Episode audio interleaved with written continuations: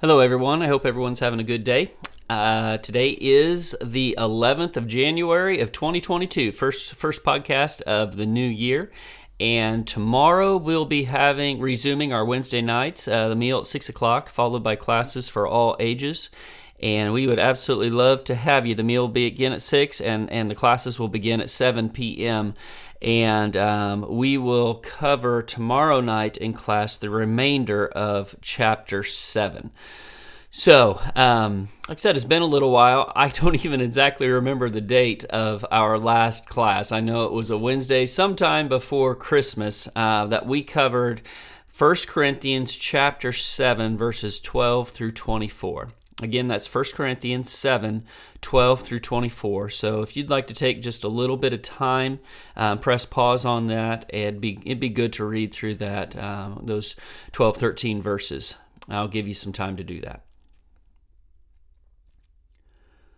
Okay, hopefully you've had the time to take a look at those verses and um, and see we're still in the middle of this discussion on marriage. And when we jump into 12 through 16, we're covering um, quite possibly um, some people that that might not have fit the categories, if you will, of of Paul's beginning um, uh, just his his recommendations as well as commandments when it comes to um, when it comes to marriage. Um, so this is kind of a little bit of a gray area that that some might not fit into those particular verses. Also, as as we know and as we've looked, um, the entire letter written to the Corinthian church is uh, it's taking place while there's correspondence taking place between Paul, who's about 225, 250 miles away from the church in Ephesus um, at the time, and there's continued correspondence, it seems like, taking place.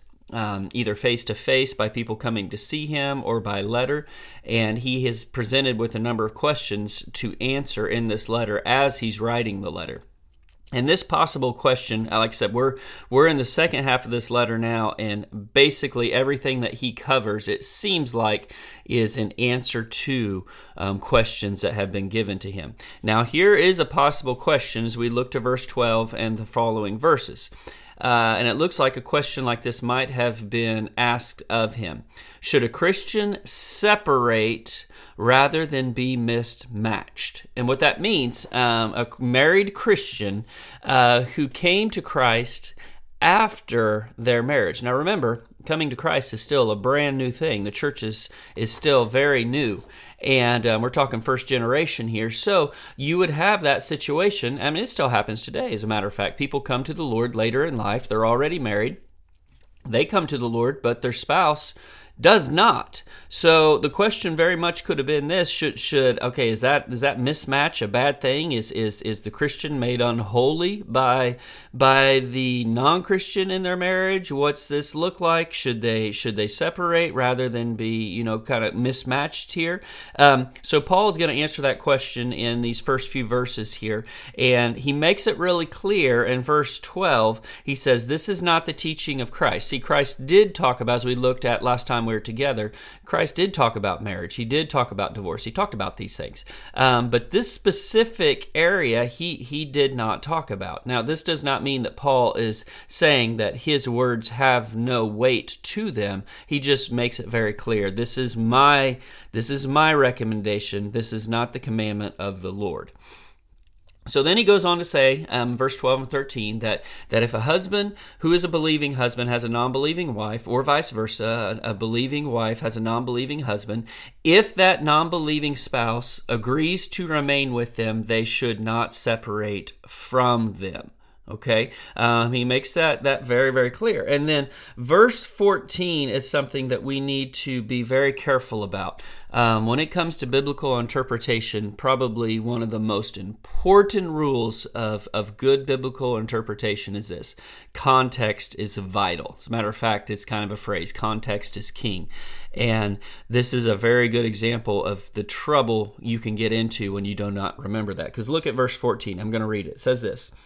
For the unbelieving husband is sanctified through his wife, and the unbelieving wife is sanctified through her believing husband. For otherwise your children are unclean, but now they are holy.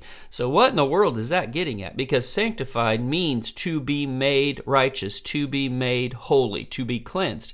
So, if this is all we had in the Bible on this subject of holiness and how we become clean before the Lord, it would look very clear. It would look very much like, I should say, that borrowed faith is a reality. In other words, the faith of, of, of myself can save somebody else or if I'm non-believing, their faith can save me. The, that that that does not jive with the rest of Scripture. Faith is a very personal thing. It's between an individual and the Lord. So, uh, what is he getting at in this verse 14? What what is the point of this? Well, we'll get that question answered as we look down, and we look down to verse 15 and then verse 16. Now, let's cover 15 just for a second.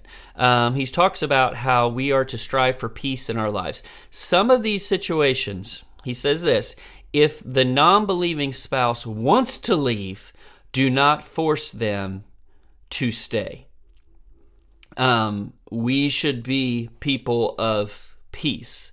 Um, so he's not saying like like basically enslaving them to the marriage say no you cannot leave. You're not allowed to leave. Um, if they want to leave they should be allowed to leave. Again this is speaking of a mixed marriage meaning a believer and a non-believer. But then he goes on to say this in verse 16 but try not to let that be the situation. verse 16, he says, How do you know, O wife, whether you will save your husband? Or how do you know, O husband, whether you will save your wife?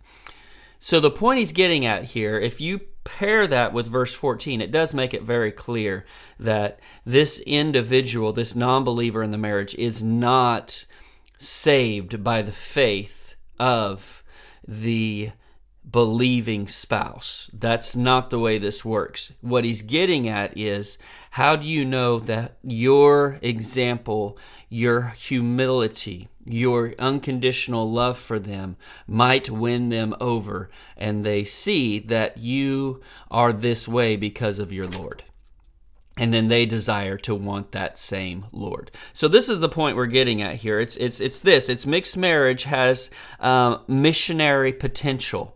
In other words, maybe you can win your spouse, maybe you can win your children, who, if they are non believing themselves. Um, now, one thing I want to very, very much point out here, um, and this is for those of you who are younger who might be listening. We talked about this in class.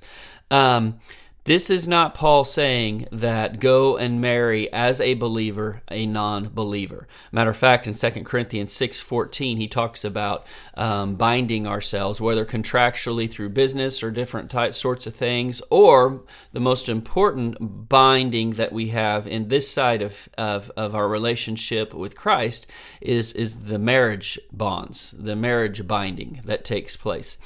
And he says, do not be unequally bound together or unequally yoked. So this is not saying, okay, um, I'm going to marry this non-believer because I really love him and I'm going to win him to the Lord. Um, that that can be very much a recipe for um, disaster and and discouragement, disappointment. Um, that is not what we are supposed to do. This is talking about people who come to the Lord after their marriage. All right. So going from there um, Paul kind of breaks away here in, in the remaining verses, verses 17 through 24, a little bit from, from marriage, and then he jumps right back into it for the remainder of chapter 7. And he takes just a, a moment to say, Be content in the position in life in which you were found when Christ found you. Um, and he, he, he brings up those who are circumcised, those who are not circumcised, those who are married or those who are not married, those who are married to an unbeliever or those who are not, those who are a slave or those who are a free person, a free individual. He says, Be content where you are. Be content there. Um, put your energy rather than changing your situation, put your energy towards the kingdom. I mean, that would be a lot of have to do with with with the missionary potential within a marriage between a believer and a non believer. Put your energy towards winning that spouse to the Lord. Put that energy, same energy, towards winning others to the Lord um, in different areas of life. So, like I said, they're just for a few verses. Paul kind of breaks away from the marriage talk just for a second, and then we jump into verse 25 through the remainder, and he gets right back into it again. So that's what we're going to take a look at um, tomorrow evening. Uh, I very much hope you can join us. Again, meal will be at 6 o'clock.